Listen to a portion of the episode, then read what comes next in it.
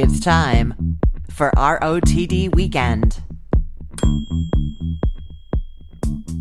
My kids went back to school this week, and let me say the lead up was fairly predictable. They both had summer reading assignments that they didn't start until, of course, a few days before classes started, and they were in a panic, even though I'd been telling them all summer that they needed to get it done. I told them they'd enjoy their books more if they had time to read them, that they'd be better prepared for any like discussions or essays or anything like that if they were able to read them ahead of time calmly. And then once they were done, they'd be able to relax and enjoy their rest of summer vacation knowing that wasn't hanging over their heads. But of course not. The last days before school started were spent in this crazy stressful thing trying to finish off their books. And, you know, I have all this disdain for their procrastination, for not doing what I know is best for them, what they know is best for them. But I also know that I am the same way about very many things. Things that I know if I do, my life will be better. Like if I go grocery shopping on the weekend, then my actual week will start off better. And I know that if I exercise first thing in the morning, then I am more likely to do it instead of putting it off all day until it's the end of the day and I'm too exhausted to think about it. And yet I find myself running madly around the grocery store Monday before Carline way more often than I find myself running around the block in the mornings. Similarly, I am not the kind of person who ever makes beans from dry. Stick with me here. I promise it's related. And, you know, I had to bring this back to food somehow, right? So I was told a few weeks ago by a good cooking, food loving friend of mine that if I started beans from dry and did that whole soaking and cooking them with aromatics and then freezing them or, you know, like soaking them overnight the night before, cooking them during the day so that I could have them in dinner that night, I've been told that all of my bean dishes will taste better and that I might even like beans more than I do, that I'd enjoy them instead of them just being this like convenient open can drain, throw them in there for extra healthiness. Maybe they will actually taste good in my food. And so I gave it a try. I got myself some dried red kidney beans because I'd read that they are much better when you cook them yourself as compared to the can. And I got some heirloom calypso beans. My thinking was that maybe if I was cooking special beans, the kind that don't even come in cans, I will be swayed to this dark art of cooking your own dry beans, you know? So I got the beans, I soaked them overnight, I cooked them up. They were really, really good. The kidney beans were like not as weirdly red and smeary as the canned ones, and I definitely liked them more than I usually do. And the calypsos were really interesting. They had like a comforting potato flavor and this really creamy texture. I loved them actually. And I used some of both kinds on the days that I cooked them, and then I froze them in little bags and had them in the freezer, and I have since used them all up. I really, really liked them. But here's the thing. This past week, as I thought about my meal plan for the week ahead, I'm sitting there with my pen and paper, and one of the recipes that I was thinking about doing called for beans.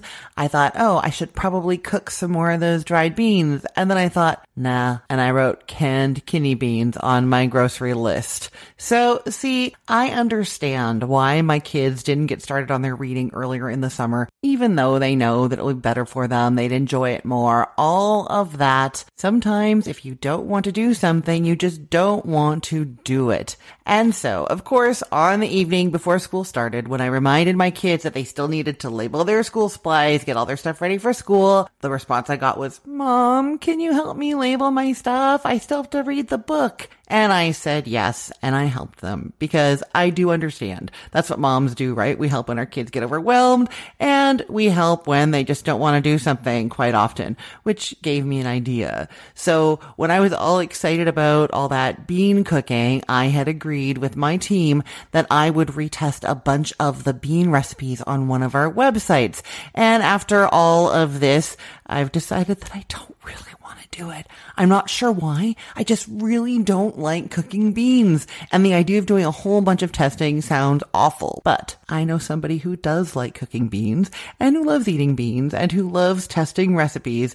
And so this is the message that I texted out yesterday. Mom, I have to test all these bean recipes. Any chance you have time to do it? And she said yes. So stay tuned because you will definitely be getting some mom tested bean recipes on this podcast soon. And well, I don't really want the moral of this story to be if you don't want to do something, don't do it because mom will. So instead, let's go with how about we cut ourselves and others some slack. We don't need to beat ourselves up about not making it for that calm grocery trip on the weekend or for not reading that book earlier in the summer. Things are going to be okay. And probably somebody who loves us will be there to help us out when we really need it. And if not, canned beans aren't that bad after all. And now, right on theme, I'm going to admit that this back to school crunch has been crazy and I did not record a new interview for this episode, but I have an interview from the way, way back time machine of my podcasting days that seems just right for this situation. Today, I'm sharing with you my conversation with Sally Kuzemchak of Real Mom Nutrition, the blog that she started back in 2009. Sally is a registered dietitian and former picky eater, so she has a lot to say about feeding our kids and feeding ourselves. Great topics for this busy back to school time of year, right? And Sally also has a no stress dinner planner to talk to us about. And I know that will help many of us out as we launch into this crazy school year, right? And now here is my conversation with Sally Kuzemchak.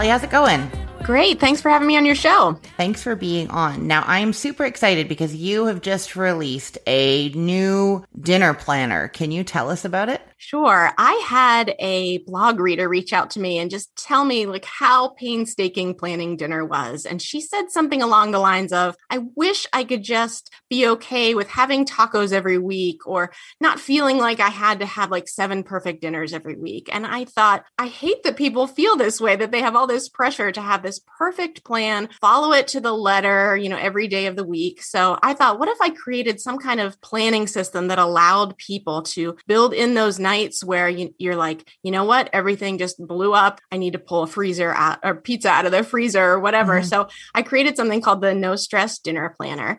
And it basically, one of the testers, I tested it with a few of my readers, and one of the testers said it connects the invisible dots of meal planning. And I loved that because basically it pulls together the recipes your family like. So it, it takes you through a step of brainstorming all of the recipes that our families love. And sometimes we forget that when it's five o'clock and we're like, what's for dinner? It's like our minds go blank, like, mm-hmm. gosh, what does my family even like to eat?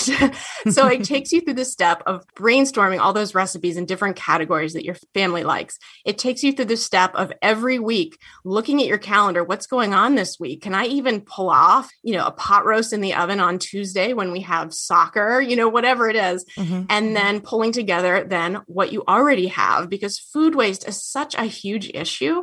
And people spend so much money on food when I don't know about you, but I'll mm-hmm. get home from the store with this big grocery bill and I can't barely close my freezer because I have so much food already in there. So mm-hmm. it kind of takes all of those and puts them into one plan so that you can look at what you have already, what your family likes to eat, and what your week is like so you can plan around that. And I'm just really excited about it. It's available in a PDF, but also as a printed booklet. But it is like a pen and paper system because that's how I plan. So mm-hmm. I am like a pen and paper person. I am not an app person. Um, and I like to have it sort of sketched out my grocery list, my meal plan, all kind of in one. So I can take it to the store, put it on the, post it on the bulletin board in the kitchen. And um, that's kind of how I operate. So that's the gist of it. I love it. So I want to make sure we tell people where they can get it before we forget. So it, your site is Real Mom Nutrition. Yes. And is that where they go? Yes. You can go to realmomnutrition.com backslash no stress dinner planner. Okay, wonderful. So, okay, I have lots of questions about this. I am also pen and paper. I have tried to I've tried to like even put meal plans on my computer to like be able to like get a folder and be able to reuse them. Like oh this is already done for me. I'll just go in and find and then I never do. Or I I find myself opening it and looking at it and then writing on paper. Like it, it just doesn't like get into my head unless I have it on paper. So I love that about it. And so what the system is doing is it's like an ongoing tracking. Is that the idea? Ongoing tracking of what's in your fridge, what's what your family's liking. and then you pull i don't want to give away too much because people have to okay. get it see it and then and then you sort of pull those threads together to create the plan is it a weekly plan that people are creating from it yeah, yeah. So you, there's sort of like a, I'd say maybe 30 to 45 minute investment upfront in brainstorming all these recipes your family likes, looking at what you have, kind of taking an inventory of your fridge, freezer, and pantry. And then each week I spend probably 10 minutes making my meal plan for the week, which is just my dinner plan. I focused on dinners because I do feel like that's the most stressful meal mm-hmm. um, for people to plan. And so I take about 10 minutes to plan out my week's dinners and my grocery list. So mm-hmm. once you kind of have those pieces in place, then it doesn't take much time at all. But, you know, circling back to something you just said, which I think is really important, you said, you know, wouldn't it be nice to sort of have this done for you thing that you can just, you know, reuse and slot in? And I think that's where a lot of meal plans fail people mm-hmm. is that they think you know so many people come to me and they're like just tell me what to eat just give me a plan for the week and and i say to them i have no idea what you like to eat what your week is like so mm-hmm. you know the dinners we had last week probably won't work this week because our our week is different and mm-hmm. no no monday is the same every month and no family has the exact same you know spring as they have fall just things are so different and so you know i just want people to know that if you've tried meal planning in the past and it's kind of not worked for you, it might not be because it's you. It's not that you're not organized or capable of doing it. It's probably just that the system didn't work for your family, how you eat, what you mm-hmm. have, what mm-hmm. kind of schedule you have. Yeah, I totally hear that. I feel like uh, you know, things like the slow cooker has never resonated with me. There's something about, I guess, I, Instant Pot. I'm all over the Instant Pot. So if I think about that, it's something about having to think or start it like six hours ahead that I'm just not, I'm not there. That's not where my brain is. But that really works for a lot of people. I have a lot of friends who like three or four days a week, they're putting food in the slow cooker before they head to work. And that is their perfect solution. So it's just different for everybody. And then the different for every week. I want to tell you this, this story. So this random thing happened last week where it was just my daughter and I at home, which almost never happens. And we had, um, some uncooked chicken breasts in the fridge and not much else. And so it was just the two of us. And I said to her, why don't I just make some packets of ramen and cook some chicken in there and we'll just have ramen. And she loves, I mean, she's nine. She loves plain food. She loves ramen. So this was just her thing. And she said to me after, mom, can we have this every week? And I was like, no, no, we really, we really can't. We're not having like nobody else loves this the way that you do. And and I mean I'll of course do it for, but it's that really funny, like there are just some days and some weeks where certain things are gonna be perfect and the very next week it is just not gonna work. And um yeah, I love that I love that that's taking into account in your planner. Now I know that so you have a, a nutrition focus on your site, but also you think a lot about picky eaters. Do you have a picky eater in your family? Is that why or is it just something that you've always sort of known something about? So I was a picky eater and and I was what they call now an extreme picky eater as mm. a child. You know, I was the queen of plain foods, you know, no condiments, no sauces. My mom made me a different dinner every night. I mean, I was terrible, drove them up a wall probably. Oh. And then I became a registered dietitian and I had my own kids. And when I had my kids, I was bound and determined that my kids would not be as picky as I was because you know, what, something I want parents to know is that it's hard being a picky eater. It's scary. It's embarrassing. You know, you go to people's houses and you're worried about what they're having for dinner. Mm-hmm. Somebody puts something in front of you and you literally feel fear mm-hmm. in, in having it in your mouth. So I just you have a lot of compassion for picky eaters and i didn't want my kids to be as picky as i was because it's so hard so there were definitely things that i started doing with them differently and i mean hats off to my mom she's a saint but i didn't make my kids a different meal for dinner you know we had they had what we had mm-hmm. and i mm-hmm. think that is my number one tip to parents um, when you know having kids and starting to feed kids and i just think you know serve them what you are eating as much as possible it's okay to have like a safe food on the table you know mm-hmm. maybe it's you're having tacos and they just want the tortilla and that's okay but you're still just making tacos mm-hmm. um, mm-hmm. so that's kind of where my interest in picky eating um, grew from. And so, you know, having that past as a picky eater, and then also have the experience of raising kids. So now they're they're teenagers, and then talking to parents every day through Real Mom Nutrition about their own experiences with picky eating. I feel like I've just learned so much. I can see it from both both sides. I really love so much of what you're saying. Thinking about it, we I think we often have thought about picky eating as, you know, we, I don't know, they're doing something wrong or or the person is bad and we don't think enough about how emotionally hard that is on them and continues to be throughout their life. So thank you so much for talking about it in that way. And then the feeding them what you have. Do you take that? I really want to know more about this. Is this like spicy adult food, like just whatever, like you're just going there? Or is there some accommodation? How do you handle that? Yeah. So, I mean, I think feeding children, you know, if I could get in a time machine and go back to when my kids were first starting solid foods, I would do a lot of things differently. You know, I wouldn't start them on the bland rice cereal. I would put more flavor in their food in the beginning. And that's something that, that families are definitely encouraged to do more of caregivers mm-hmm. um, is to, you know, start start early with those seasonings so that so that kids are used to that you know it's hard to feed somebody bland plain foods and then all of a sudden expect them to like heavily seasoned foods and i'm not talking salty i'm i mean just you know those seasonings mm-hmm. so yeah but yeah definitely having compassion and accommodating kids without making a whole separate meal because gosh nobody has time to make you know mm-hmm. many families barely have time to make one dinner like you don't have time to make multiple dinners so mm-hmm. yeah if it's a really spicy dish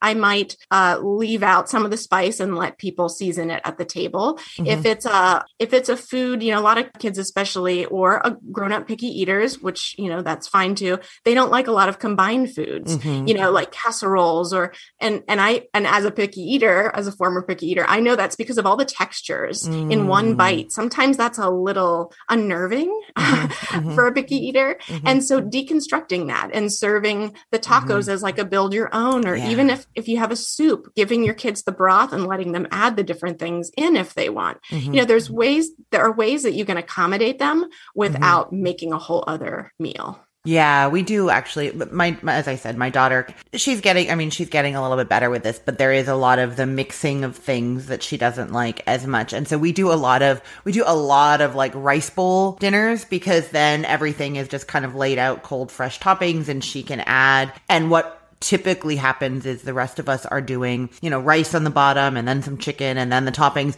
And she's sort of doing it in different sections on her plate. And I think the nice thing about that is she doesn't feel called out. Like everybody is going right. along this line and putting things on their plate in whatever order they feel like. So she feels like she's doing what we're doing, even though her, her stuff is accommodated. So I really, I really like those ideas. Uh, do you have thoughts on like when a child does not like a food? Like, do you encourage them? Do you, and I'm going to say, I did a thing with my kids when they were younger that I probably regret. I don't know. I used to make them take two bites of everything at the first bite, like, and, and, I think I used to even say that they were allowed to spit them out, which caused some weird, like, at restaurant situations, but they had to do it two times because I felt like the first was a shock and the second was like, now we're more used to it. But I don't, I feel like I traumatized them. I'm not sure. So I would lo- I would love to hear what, what your thoughts are on like when they're encountering a food they think they don't like or a new food. What what are some mm-hmm. strategies? We used that we had a one bite i guess rule with my first son. Um you know you have to take a bite you know one bite. And i love your your allowance for spitting out and i do recommend that actually. You know kids can learn how to spit something out politely into a napkin. And mm-hmm. yeah you might get a funny look maybe from somebody at a restaurant but i think that's a great way of encouraging kids to eat it without the fear of like oh my gosh i'm gonna have to chew this and swallow it. Mm-hmm. whereas oh i know if i put it in my mouth and i don't like it i can politely spit it out. So mm-hmm. I think mm-hmm. that I say yes to spitting out. But with my when my second son came along, um, he's a very different personality from my first. And when we said you have to take a bite, I mean, it was just like he was being sent to the gulag. Like it was just he reacted so badly. It turned into all this drama. And I thought, why am I doing this? This just isn't going to work for him. So when parents ask me, should should I make my kid take a bite or two? Say, you know, depends on your kid and what their temperament is for some kids, it works great and it encourages them, like, oh, I actually like this food. For other kids, they're going to dig their heels in and they're not going to want to come to the table because mom and dad are making me put things in my mouth I don't want to. Mm-hmm. So I think it is just all individual. And, you know, I say I'm a recovering picky eater because there are foods I still do not like. And some of them are very common foods. Like, I don't like fresh tomatoes, and it is 100% texture. And, you know, I'm in my 40s. I still don't like fresh tomatoes. And if somebody sat me down with a bowl of fresh tomatoes and said, you have to take three bites or you have to finish your portion of tomatoes, it would be horrible. Wow. And so I feel like you do have to give some allowance to your child who genuinely doesn't like something. Mm-hmm. And so if if you're serving that thing for your meal, just make sure there are some other things you know like if you make it a you know a bowl that they can choose to put that in their bowl or not mm-hmm. and i just want to mention one thing real quick and you were talking about your daughter with her bowl and my my younger son is the exact same way like with the stir fry the rice is here and the chicken's here and the veggies are here and the rest of us have them all piled up and right. and that's totally fine but the mm-hmm. other night he said i want to see what everything tastes like together and he took his fork and he took a bite of every single thing in his bowl and put it in his mouth at one time and he said oh that's that's good. But what was mm. awesome about that is that he decided to do it right. when he wanted to do it. It wasn't like, here's your mixed up food, deal with it. It was, I'm going to let you decide what you're comfortable with. And I just feel like that's so much better when parents give kids the space and the time mm-hmm. to figure some of this stuff out. Mm-hmm. Yeah, yeah, I agree with that. So, what are your thoughts on like, are you monitoring how much they're eating.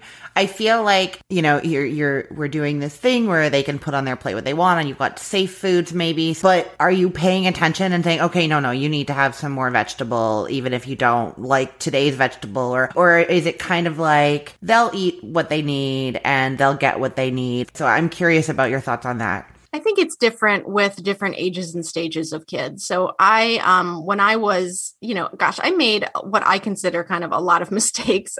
And when my kids were were little, I'm always saying, you know, just because I'm a registered dietitian doesn't mean that I have all of this figured out and know magically what to do. And I was definitely a mom who was like, you have to take three more bites of this and six more bites of that before mm-hmm. you can be mm-hmm. done.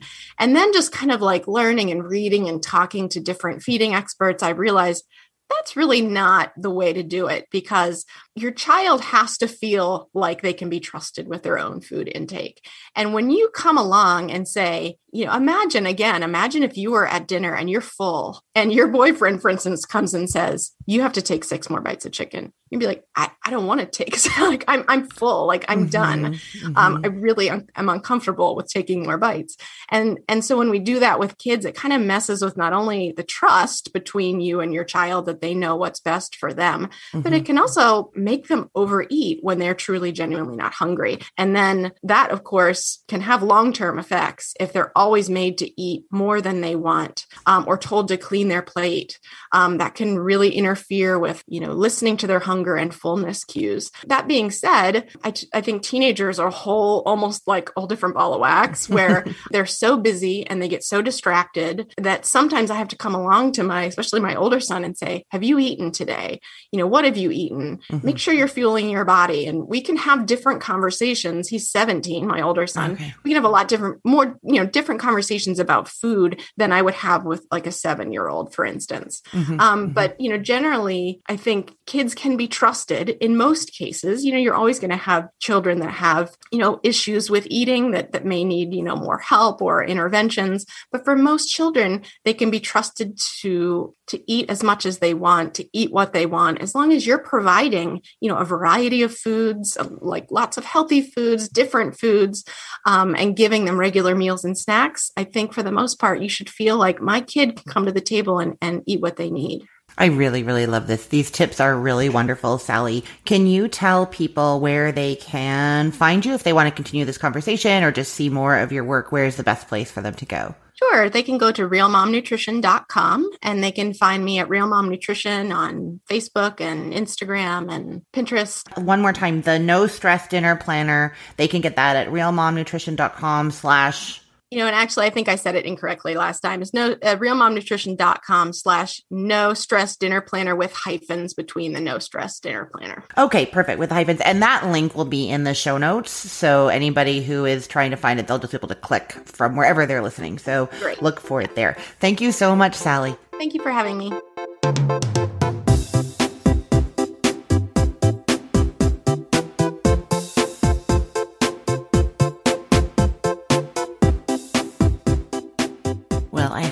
Have a lot more empathy for the picky eaters in your life now and are cutting yourself some slack, more slack that I was talking about at the beginning.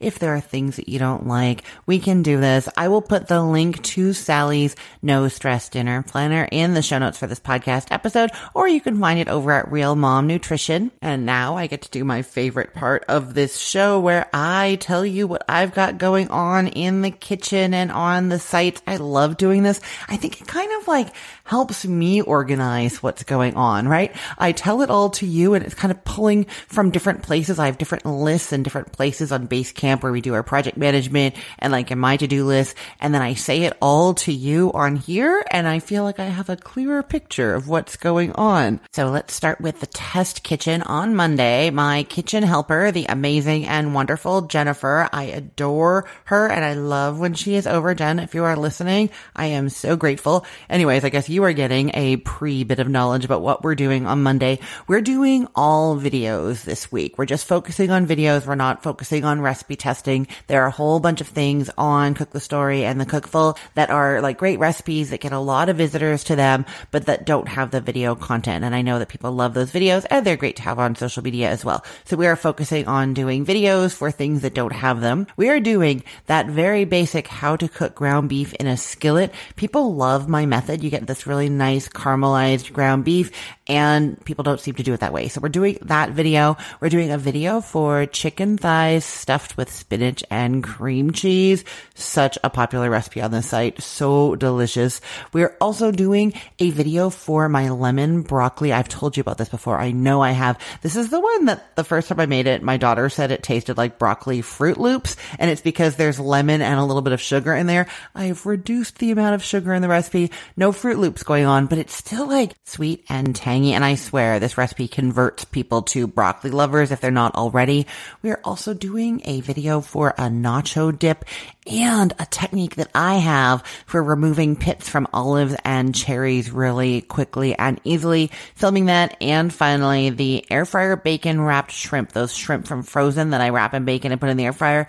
That is getting a video as well. So there's going to be tons of videos coming your way soon in the cook the story social media world and on the website. So you have that to look forward to. I'm excited to doing these with Jen on Monday on the websites. I know I told you that we've been slowing down a little bit with the new recipe recipe testing and really focusing more on going back to old recipes and fixing them up, testing them where necessary. So there's only one new recipe going up this week and it is for shredded beef sandwiches. They are so amazing. They're like Italian beef with a giardiniera. Really, really wonderful recipe. You should definitely check that one out when it goes live.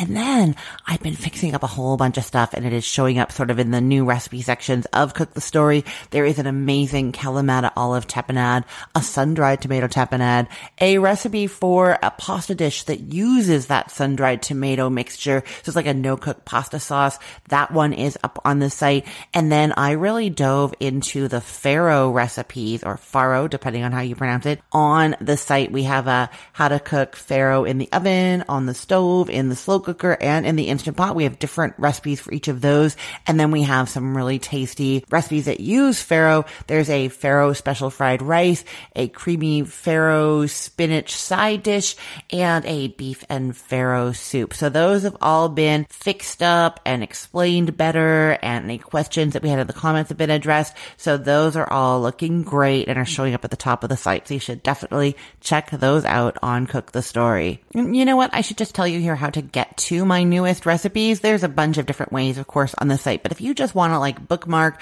a page so you know you can get there and see what is new anytime on Cook the Story, you go to cookthestory.com slash recipes. And those are all the new ones. Most popular recipes are at the top and then recent recipes scroll down from there. Before I sign off, I'm going to say that I will be back, of course, every single day this week with more recipe of the day. And I've got some really, really tasty things for you this week, starting off with tomorrow for Sunday, that veal ossobuco that I've been working on. It is finally done. It is up. It is delicious and amazing.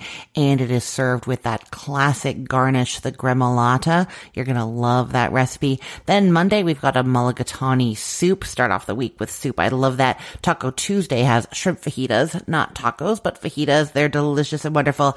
And then those shredded beef sandwiches. Once that goes live on the site, you know I'm going to be talking about it on here. And then there will be more every day after that. Do not miss an episode. Make sure you are subscribed over at cookthestory.com slash R-O-T-D or search for recipe of the day wherever you listen to podcasts. I am Christine Pittman from cookthestory.com, thecookful.com, the all new chicken cookbook and from this podcast, recipe of the day. I hope you have a wonderful weekend. Let's get cooking.